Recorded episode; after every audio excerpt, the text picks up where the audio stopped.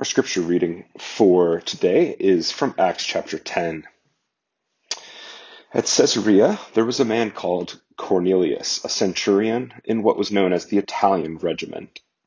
He and all his family were devout and God fearing. He gave generously to those in need and prayed to God regularly. One day, at about three in the afternoon, he had a vision. He distinctly saw an angel of God who came in, came to him and said, Cornelius. Cornelius stared at him in fear. What is it, Lord? he asked. The angel answered, Your prayers and gifts to the poor have come up as a memorial offering before God. Now send men to Joppa to bring back a man named Simon who is called Peter. He is staying with Simon the tanner, whose house is by the sea. When the angel who spoke to him had gone, Cornelius called two of his servants and a devout soldier who was one of his attendants. He told them everything that had happened and sent them to Joppa. Verse 9. About noon the following day, as they were on their journey and approaching the city, Peter went up on the roof to pray. He became hungry and wanted something to eat, and while the meal was being prepared, he fell into a trance. He saw heaven opened and something like a large sheet being let down to earth by its four corners. It contained all kinds of four-footed animals, as well as reptiles and birds. Then a voice told him, Get up, Peter, kill and eat. Surely not, Lord, Peter replied. I have never eaten anything impure or unclean. The voice spoke to him a second time, Do not call anything impure that God has made clean. This happened three times, and immediately the sheet was taken back to heaven. While Peter was wondering about the meaning of the vision, the men sent by Cornelius found out where Simon's house was and stopped at the gate. They called out, asking Simon, who was known as Peter, was asking if Simon, who was known as Peter, was staying there. Verse 19. While Peter was still thinking about the vision, the Spirit said to him, Simon, three men are looking for you. So get up and go downstairs. Don't, do not hesitate to go with them, for I have sent them. Peter went down and said to the men, I'm the one you're looking for. Why have you come? The men replied, We have come from Cornelius the centurion. He is a righteous and God fearing man who is respected by all the Jewish people. A holy angel told him to ask you to come to his house so that he could hear what you have to say. Then Peter invited the men into the house to be his guests. The next day, Peter started out with them, and some of the believers from Joppa went along. The following day, he arrived in Caesarea. Cornelius was expecting them and had called together his relatives and close friends. As Peter entered the house, Cornelius met him and fell at his feet in reverence. But Peter made him get up. Stand up, he said. I am only a man myself. While talking with him, Peter went inside and found a large gathering of people. He said to them, you are well aware that it is against our law for a Jew to associate with or visit a Gentile. But God has showed me that I should not call anyone impure or unclean. So when I was sent for, I came without raising any objection. May I ask why you sent for me? Cornelius answered, Three days ago I was in my house praying at this hour, at three in the afternoon. Suddenly a man in shining clothes stood before me and said, Cornelius, God has heard your prayer and remembered your gifts to the poor. Send to Joppa for Simon, who is called Peter. He is a guest in the home of Simon the tanner, who lives by the sea. So I sent for you immediately, and it was good of you to come. Now we are all here in the presence of God to listen to everything the Lord has commanded you to tell us. Verse 34. Then Peter began to speak. I now realize how true it is that God does not show favoritism, but accepts from every nation the one who fears him and does what is right. You know the message God sent to the people of Israel, announcing the good news of peace through Jesus Christ, who is Lord of all. You know that this has happened throughout the province, uh, what has happened throughout the province of, of Judea, beginning in Galilee after the baptism that John preached how God anointed Jesus of Nazareth with the Holy Spirit and power, and how he went around doing good and healing all who were under the power of the devil, because God was with him. 39. We are witnesses of everything he did in the country of the Jews and in Jerusalem. They killed him by hanging him on a cross, But God raised him from the dead on the third day and caused him to be seen. He was not seen by all the people, but by witnesses whom God had already chosen, by us who ate and drank with him after he rose from the dead. He commanded us to preach to the people and to testify that he is the one whom God appointed as judge of the living and the dead. All the prophets testify about him that everyone who believes in him receives forgiveness of sins through his name. While Peter was still speaking these words, the Holy Spirit came on all who heard the message. Circumcised believers who had come with Peter were astonished that the gift of the Holy Spirit had been poured out even on Gentiles, for they heard them speaking in tongues and praising God. Then Peter said, Surely no one can stand in the way of their being baptized with water. They have received the Holy Spirit just as we have. So he ordered that they be baptized in the name of Jesus Christ. Then they asked Peter to stay with them for a few days. This is the word of the Lord. Thanks be to God. Well, this is a tale of a Gentile conversion, but it is more than that. This is a tale of twin conversions, Cornelius's, but also Peter's. But it's more than that. This is a tale that's not ultimately about two characters, but about the character of the covenant and the kingdom of Christ Jesus. And that sounds complicated, but it's actually simpler than that. It's a tale of two questions. Question number one, can Gentiles be converted? Question number two, can Jews be converted? But it's more complicated than that. It's a tale of some really complicated questions about the most simple thing that we do as humans. It's a tale of table fellowship. Because whatever outward marks like circumcision and religious observances like admittance to the temple might have distinguished the Jews as the world's chosen and precious minority from their Gentile counterparts, the most intimate place where this separation showed itself was where? It was at the table. One group was clean because they ate unclean things.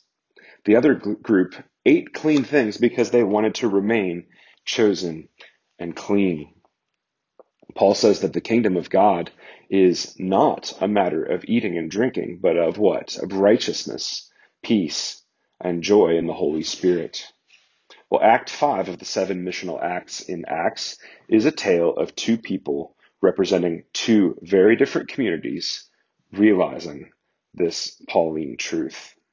So it isn't about eating and drinking, but it is about being able to eat and drink together. Now, what could be simpler than eating and drinking? What could demonstrate togetherness across complicated cultural boundaries like eating and drinking together. Somebody has said that in Luke's gospel, Jesus is constantly at a meal, on his way to a meal, or leaving the site of a meal. In other words, he eats and he drinks his way through the gospel of Luke.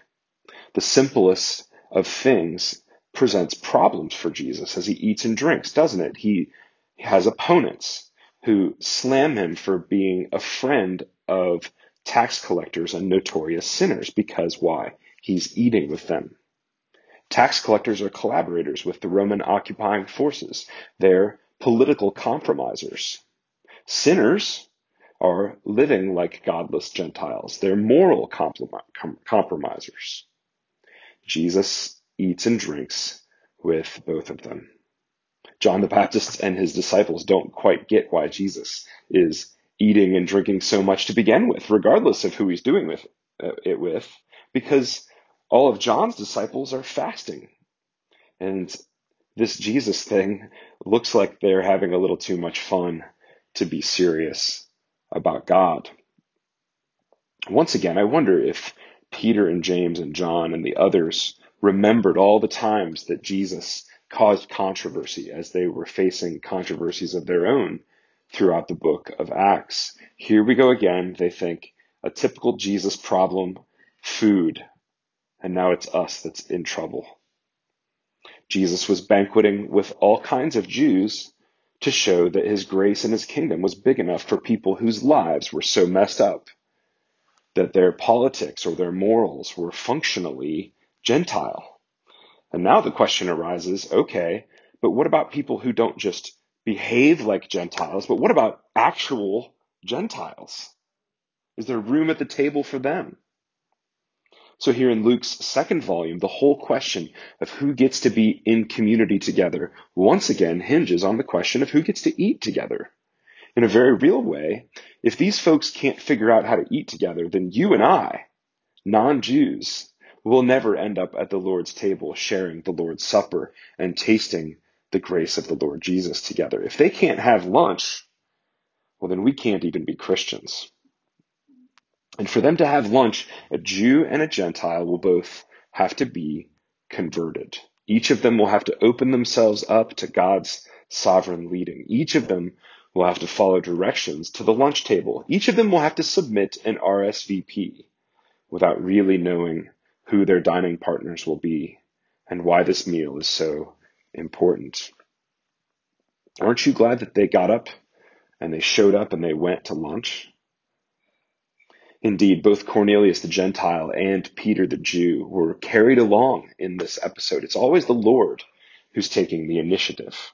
First, Cornelius, verses 1 through 8. Cornelius, who is not just a Gentile, but an important soldier, and therefore a representative of the empire whose execution put to death God's Son. Well, he has nevertheless become a God-fearer. That means he's outside of the Jewish community, but he believes in the one true God. He's waiting for the Messiah promised to Israel, just like Israel has been waiting for their Messiah. And he gets a visit from an angel while he's praying. And the angel is obviously on a mission from God. And the goal is obviously to get this pivotal cross-cultural meal to happen. Cornelius is used to praying, but he's sure not used to angels showing up in the middle of his prayers. So unlike Zechariah, the Israelite priest in Luke's first volume, though, Cornelius the Gentile obeys the angel without any back talk and disbelief. And he goes and sends his servants and a soldier to fetch Peter. Who knows what this is all about? Not Cornelius. And still off he sends them to get the apostle. Now it's Peter's turn for weird stuff to happen, verses 9 and following. He's praying too, and he has a vision. And he thinks, so this is a test. Here's a bunch of animals, clean and unclean. Voice says, start eating, Peter. Peter says, no way. I'm clean. I won't eat unclean stuff. Boom. I passed the test. But then verse 15, uh, Peter, these are all clean. And by the way, don't call anything unclean that I have called clean. The same thing happens three times. And while all this is happening, meanwhile, the visitors from Cornelius's house, the Gentiles, show up. We've come for someone named Simon Peter. He needs to come with us to talk to our Gentile master. Peter invites them in, lets them stay the night. The next morning, they head back to Cornelius's house. He's invited all of his friends and family to hear Peter. And Peter starts off with a really awkward greeting to the assembled Gentile guests. Verse 28 You all know this should not be happening. We're clean, you're unclean. I don't belong here with you, you don't belong here with us. We're Jews, you're Gentiles. We don't have lunch dates. But, nevertheless, I'm done calling you all unclean. The Lord has told me that no person should be called unclean. Somehow Cornelius and his friends aren't offended they're just obeying the Lord. Cornelius says, All right, Peter, we're all here, not just for lunch, but to hear whatever you have to say to us. You do have something to say to us, right? It's like, hey, preacher, are you going to preach or what? You can take the preacher out of the pulpit, but you can't take the pulpit out of the preacher. And Peter doesn't disappoint. Peter preaches. He proclaims that Jesus, who died, has risen and that he's Lord of all. I love how he sneaks in a mention of the meals that he has shared with the Lord Jesus, not just before, but after his death and resurrection. Verse 41. Peter had cut himself off from his Lord by denying him three times. But then three times at the end of John's gospel, while they ate grilled fish along the seashore, the risen Jesus welcomed him back into communion with him. And he symbolized this radical re-welcoming of Peter in his grace. How? With food, with table fellowship. I'll even eat with you, Peter, Jesus says. And surely this was all going through Peter's mind and his heart as he ate lunch that day, as he preached to these outsiders. I see what you're doing, Lord. You restored even me, and you did it through table fellowship. And now you're using me to welcome these people with whom I would never have wanted to eat into table fellowship with you. Your grace, O oh Lord, is amazing. And what else is amazing here is that there's not even a mention of the decisions that these Gentiles made to believe what Peter was saying. They hear, and the next thing you know, the Holy Spirit just falls on them all. Peter can hardly believe it. Peter's Jewish friends, who could hardly believe that they're having a lunch party in a Gentile home, they can't believe what they're seeing either. Luke is showing us that conversion is just as much a willingness to get carried along by God's word and God's spirit in obedience to God's son as it is an inward decision to believe. Luke highlights the sovereignty of the spirit. Only the spirit of God could host a lunch party like this one with such a strange guest list as this one. And everyone in the room, Jew and Gentile, is converted as a result. Everyone's world has been turned upside down by the reality that allegiance to the Lord Jesus, who alone makes us clean from our sins and washes us white as snow in his precious blood, who was raised from the dead and ruling the universe, is all that ultimately matters. Peter is a new person.